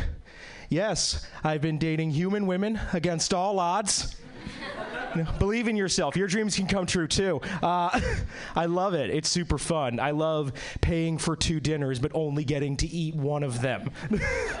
yeah. In this economy, in these troubled times, that makes you feel good. You feel like a provider when you can do that. Uh, I've, I've been dating uh, I've been dating this lady for a while, and uh, I'm from I'm from Seattle. That's where I'm based out of right now. But I'm originally I was born and bred in the East Coast. All my family is from like Boston and New York, and my girlfriend she is like a Seattle person. She is like lived there all of her life, and she's a hippy dippy kindergarten teacher. So like we communicate very differently. Like I'm very direct and abrupt and brusque. And a couple weeks ago, she was telling me about something, some incident that happened at her hippy dippy kindergarten workplace. And the way she described it was this is a verbatim quote somebody said something to someone else. And there were some bad feelings. And I'm like, uh, honey, uh, honey, I love you, but like, we are going to have to add at least like three more nouns to that sentence. You know, verb structures. Give me something. You could be describing a building that was so general. Like, wh- what happened? And of course, what happened is what happens in any workplace where there is a woman. Uh, her boss, who was a guy, was incompetent and negligent, and now it's her fucking problem. Yeah, remember that part of the set at the beginning where I was making fun of my girlfriend? That was capital, and we're gonna spend it. This is a TED talk. Buckle up. no, because I, I am. I consider myself a feminist because I subscribe to the radical idea that women are also people. and I don't know if you've been like outside in America, but that's like some people have a hard time grabbing that one. And I come by it honest, you gotta understand, because I come from like a deeply matriarchal family. Like my family, we're all Irish Italian Catholics. So like my grandmother who raised me was the fifth daughter of six daughters who all raised like three daughters apiece. And then they all had two daughters, and now my generation, they're all having their kids, and guess who they are? What I'm, there's like five men in my family, and we are all fucking morons. Like just great dunces, beautiful minds. Like I can't imagine. That's what shocked me when I got out into the real world and discovered that apparently men run everything. What? How do you get anything done in the day? How is everything not covered in jizz? Because, like, I'm thinking the spaces in the houses that I lived were like, you're the one dude. Like, you're just uh, you're just trying to find any space. Like, I need the bathroom for like five minutes. Come on, like nothing. Okay. Everybody else had ample privacy, I guess. And, uh, and also, like, this is this the, this is the thing that was really fucking crazy about it. Like, I grew up with my mom, my grandma, my brother who was the same age as me, and basically like no other dudes in our family. So when we turned 14 and we had to learn how to shave, we had to ask my fucking grandma. Grandma, how do you, how do you like shave? Cause my face is kind of itchy. I don't. I don't fucking. Uh, is it like shaving your legs? Uh, maybe. Don't know. Could you? You might not have to fill me in on that. Ah, it's probably like that. And that was fucking it. That's all we got for four years until I finally went to college and met another guy and was living with him. And I'm like, hey, what? Your face is sh- your face is smooth. What are you doing? like I just but yeah, women in the workplace dealing with men, like my fucking I feel bad. I feel really bad because like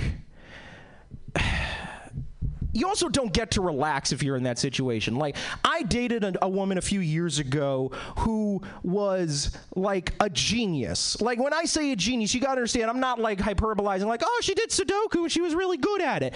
She worked at Google doing AI development. She basically made robots that tested other dumber robots. She's smarter than me, she's smarter than you, she's smarter than everybody else in this room.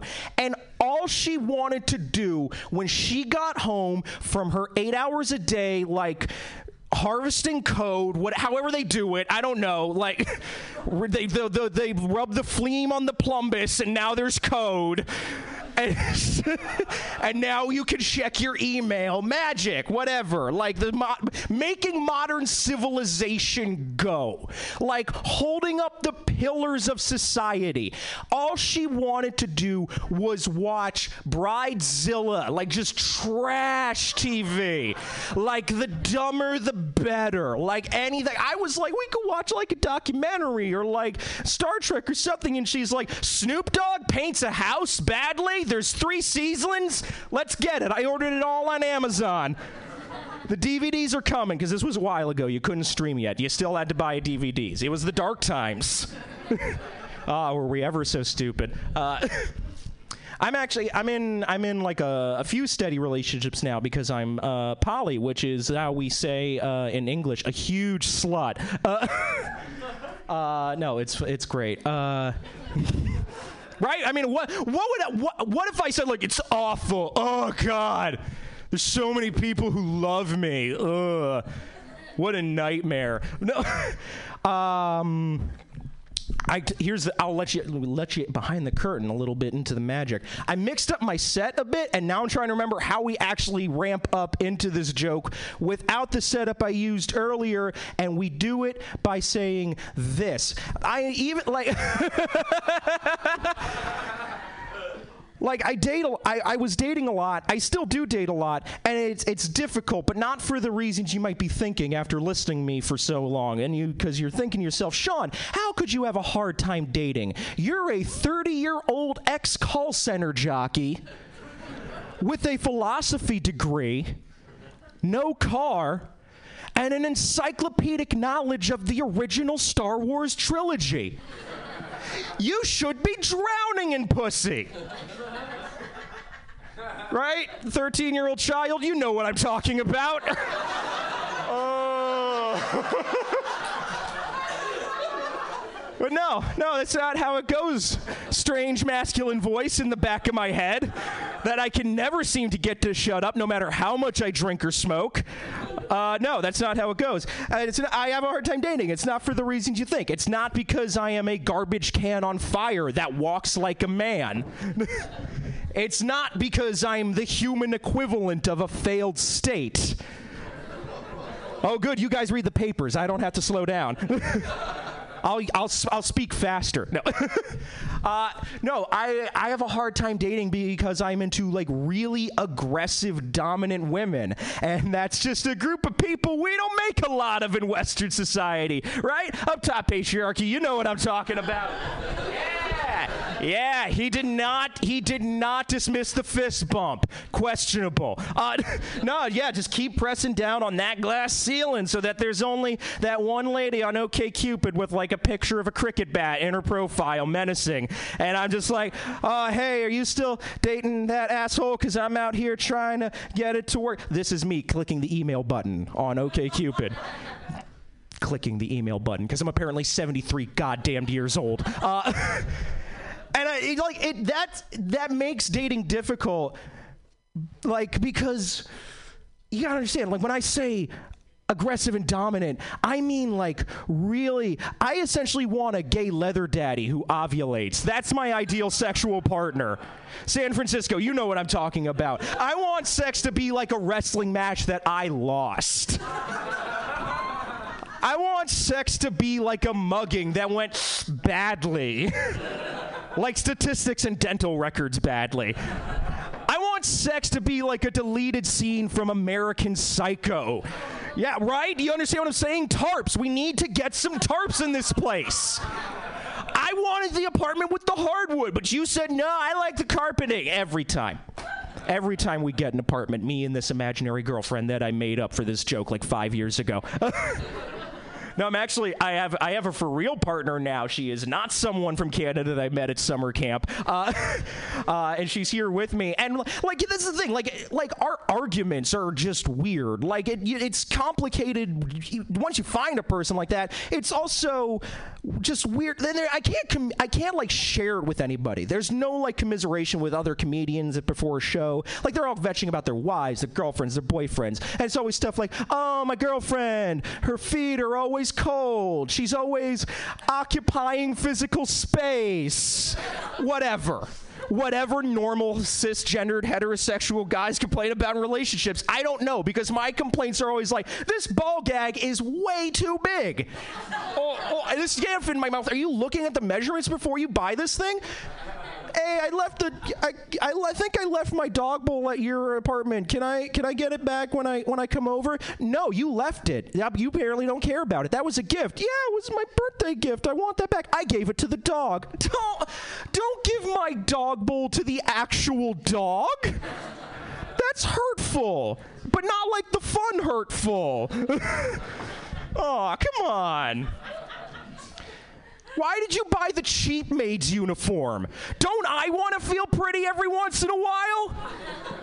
It's on my Amazon wish list. You had better buy it because I, on these wages, are you kidding? I'm a semi professional comedian. Do you know what that means, sir? Do you know what that means? That means I make dozens of dollars a year doing this.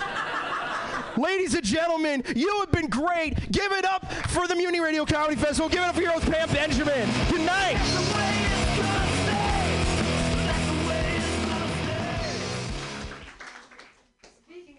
Professional. Look at that. All right.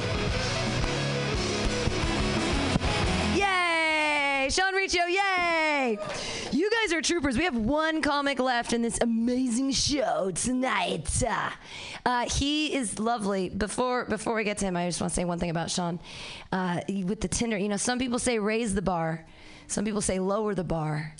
I say meet at the bar. What the fuck are you guys doing with these dumb apps? Like, go to the bar and meet people, you weirdos. Like, what is the fuck's going on? You know what I'm talking about. That's how we used to meet men, right? You just go to the bar.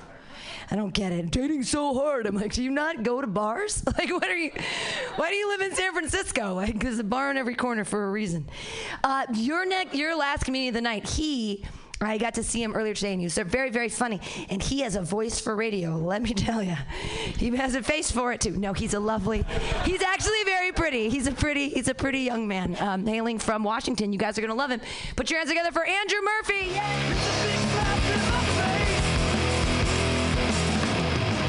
Yeah, damn straight, I'm good looking. All right, all right. Yeah, I am from Seattle. I came all the way down here for this. It's pretty. I like this town. It's all right. It's all right. I went to go see Alcatraz which I had not. Alcatraz is surprisingly pleasant for a government fortress that got turned into a prison colony. Like it's surprisingly nice out there. While I was out there, the uh, the nice park ranger was telling me he was like, "Yeah, these are western black crowned seagulls, and uh, they mate for life." I was like, "That's interesting. Are, like, is that true?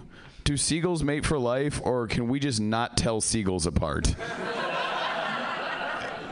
You know, because if Seagull's mating policy is anything like their French fries in the dumpsters policy, I think it's pretty safe to assume the Seagulls fuck. oh, man. I'm sorry. I have to come up on stage here tonight with a set list. Actually, I've been away from stand up for a while. I've uh, I booked uh, my first TV thing, which is very exciting. Very yeah, yeah. I got I got booked as one of the hosts of Straight Eye for the Straight Guy. Yeah. It's a show where I just go to other dudes' houses and I'm like, there's a cool pool table, dude. Fuck yeah, dude. It's like I live in a bar, dude. Yeah. And then we just drink and talk about how we would have done the bin Laden raid different. You know? I would have gone in through the window, got him in the back, you know? Yeah. You got to talk to people you don't like, you know? You got to talk, you got to meet new people. That's the important thing.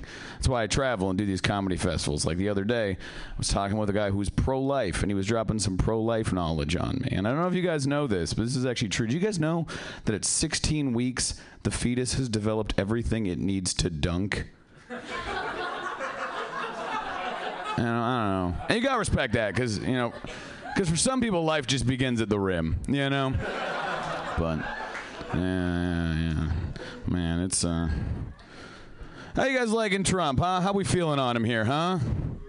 Boo. Low, low average, low average. I'm sensing on the. I do gotta say, like, I don't like the guy, but people, a lot of the things people say about him really drive me crazy. Whenever people are like, "There's nothing Trump could do that would surprise me anymore," I'm like, I don't know. I can think of a few things. Yeah. Like if Trump could dunk, I'd be pretty surprised. Or even like a strong alley oop. I'd be like, oh, all right. Or like if Trump was gay, that'd be pretty, you know, if he was like, I did it, I'm gay, I'm the best at being gay, I sucked Elton John's dick like a million times. this doesn't change how I feel about other minorities. And be like, all right, all right. Or if he dunked while gay, he's jumped up and like bit a dick on the rim and put the ball in a butt. that joke's relatively new. Don't like look. My jokes are like my babies. Some of them are fucking dumb, and they're not all gonna make it. So, all right, all right, yeah. But uh, yeah. I don't know. Yeah, I do have a voice for radio, though. This is going out live on the radio, right? Yeah, I got a great radio. I would love to work in the radio. The radio, the most thriving of the media right now. I would love to work for a classic rock radio station. You're like, all right, ladies and gentlemen, you are listening to 92.3 KQ, KLAQ, KLAW, the Kakla. All right, we're coming at you live from on top of the hill. We're going to be giving away tickets to see Asia playing in Boston. Boston playing in Asia. And Blasia, the first all Asian Boston tribute band. They are all Japanese except for the drummer, who is Thai.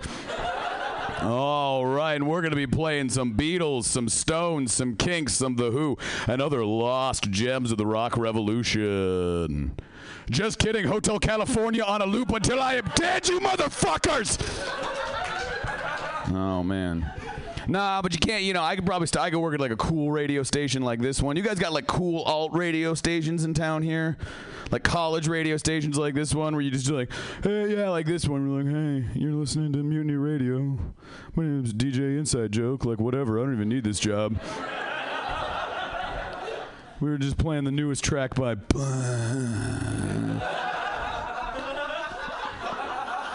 That's off the newest compilation record by uh, Records. Next up, we're going to be having an in studio session from some coked out vegan Brooklyn indie darling who did who found just the right amount of reverb to make people think his haircut's not stupid. And we got some very exciting news. Surviving members of Oingo Boingo, Chumbawamba, Incubus, and Hoobastank have formed a supergroup. It's called Oingo Wumba Hoobubus. And they're going to be headlining Lollapalooza. yeah. Man. Any of you guys got health care? I one day hope to also have health care. I do not have this this uh, they didn't give me my my tax paperwork when I agreed to do this festival here, so I don't know what my billing status for this year is going to be. Oh no, man. If I ever get health insurance, I'm going to go nuts. Oh man, I'm going to live in a CAT scan machine. You won't be able to get me out. It's going to be great. I'm going to have like experimental therapy. I'm not even that fucked up, but I'm to be like getting prescription ecstasy and shit going to weird Swiss doctors that make me fight a guy who looked like my dad or something. It's gonna be. I'm gonna hold. I'm gonna hold a The Bachelor with doctors. I'm gonna have like 20 doctors. I'm gonna be like, Doctor Smith, you prescribed me Vicodin very quickly. I appreciate that. Here's your stethoscope. So we do stethoscopes instead of roses on my pretend show. No, I, uh, I would, man, having health insurance would be great. You know, man, man. I don't know, like, because it jives a lot in my brain because I am of Norwegian extraction, and they have very good health insurance up in Norway. You know, and like it's very weird to be Norwegian in America without health insurance because whoever you are in America, your immigrant story is like a huge thing with you. You know, you're like, oh, we were Irish and we were treated like shit, but we came to America and we built this country. And when you're Norwegian, you're just like, you stupid motherfuckers. You stupid Norwegian ancestor motherfuckers. You couldn't have ridden out the reign of Hakonen the Eighth just a few more years so I could have had health insurance. I could have been blonde, you motherfuckers. But no, you had to move to Yellow Medicine County, Minnesota, and grow farms and have a whole bunch of kids who got addicted to meth. All right, all right, yeah. I don't know, you know. I, it's it's very interesting to me. The, like America is a very weird place. I uh, I'm very interested in the history of America. I, uh, I run a YouTube channel. It's called What the Fuck Is in America. You should all go check it out. But it's very hard to find because I didn't think it through before I named it. But. Um, like literally come talk to me after the show i'll just give you a coupon on how to get there it's you can't find it but one of the things i think is very interesting is you know like is who built america and if you really get down to it it was ugly people you know, like sixes and down, we built America. You know, like you look at those pictures of all the people on the steel girders. You know, the guy, the picture of the famous people on the girders eating lunch. They're not hot. That's all sixes and down. You know, no one, no one with cheekbones had to fight at Gettysburg. You know, it was all uggos. Because if you were hot, you didn't need to leave Europe all the ugly bog Irish people were getting shoveled onto the boat, and then all the hot Irish people were like, "Why don't you just ask people for potatoes? People just give me potatoes all the time, you know." All right, all right. Yeah, I'm, I'm gonna I'm gonna close on this one here, and, and I'm gonna burn the light a little bit. Sorry. Um, I'm single, you know, because I suck, but whatever. I had it coming, you know, and. Fucking is weird. Fucking is sex is just what poor people do when there's no wrestling on TV. But you got to do it every once in a while just to remember that you can. You know, and, and fucking is weird because it's like I don't know. You guys got water parks around here? No, no. Okay, shit. This joke won't work if you don't. If you're not intimately familiar with water parks. All right. Well, now that some of the momentum's gone, let's get back into it. I am bad at flirting. I'm just really bad. Because, like, my problem is my flirting is just being sociable and polite, you know? And, like, for some people, that's their game, you know? Like, I'll be at a bar and I'll just be like, talking to the bartender, like, I will have this. And then the bartender, like, here you go. And I'll be like, thank you. Here's a tip. And then my friends are like, you're trying to fuck, aren't you? Yeah. That's Andrew's game. Step one, be polite. Step two, all night. Step three, New city, new name, start over. It's not necessary. It's just how I do things. Yeah. That's actually how my parents met. My mom was a waitress, and my dad just didn't spit on the floor. All right, I'll end on that. My name has been Andrew Murphy. You guys have been wonderful. Thank you very much. Give it back over to your host, Pam Benjamin, there. Uh, give it up for yourselves for being in this room and listening to live comedy. Yay, you! Say yay us. Yay us. Say yay these two young men that have really. This is you guys. I'm so glad you were here. This was a lot of fun, and um, you guys are really mature. No, it was. This was really cool. Seriously, and I usually feel weird about fuck swearing in front of children, but not tonight. Um, again, thank you guys so much for being here. Uh, this has been Pam Tastic's Comedy Clubhouse. We have one more show tonight at 10 o'clock. Um, it's all women, but go outside and meet the comedians and uh, come back in if you want uh, for the next show. But thank you so much for being here. This has been a lot of fun. We have shows going in, until Tuesday. So we've got tomorrow night from 6 to 10 p.m. We have shows. On Sunday, we have 5 to 10. On Monday, 5 to 10. Tuesday, 5 to 10. So come back. And thank you so much for being here. Good night. Yay! Are you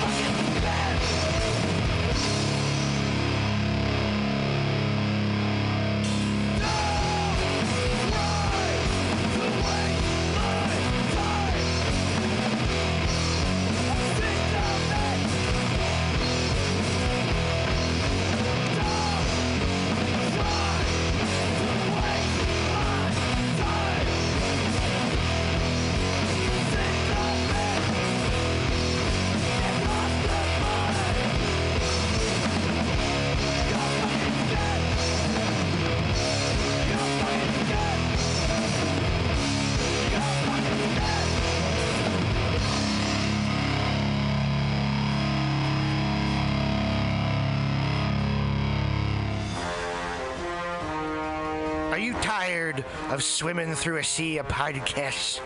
Are ye on a raft without a paddle? Well, gather around me, sea dogs, and get aboard me pirate ship as we set sail for the seas of mutinyradio.fm. From there, you can captain your own pirate ship as you sail through over 44 different shows for all of your listening pleasures. They've got live comedy to small business advice, LGBTQ friendly to sports, vinyl to gutter punk.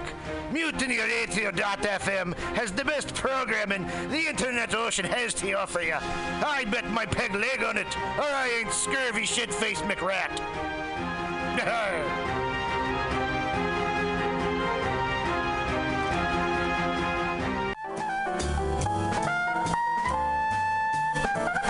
Asiento. Asiento. Take a seat at Asiento on 21st and Bryant. Meet friends for a drink, have delicious tapas, and a relaxed community atmosphere. Asiento, honestly, is a wonderful place. They have incredible bartenders and board games all over the walls, trivia on Mondays, Taco Tuesdays, First Wednesday, live jazz, live DJs Thursday, parties. The food is darn good.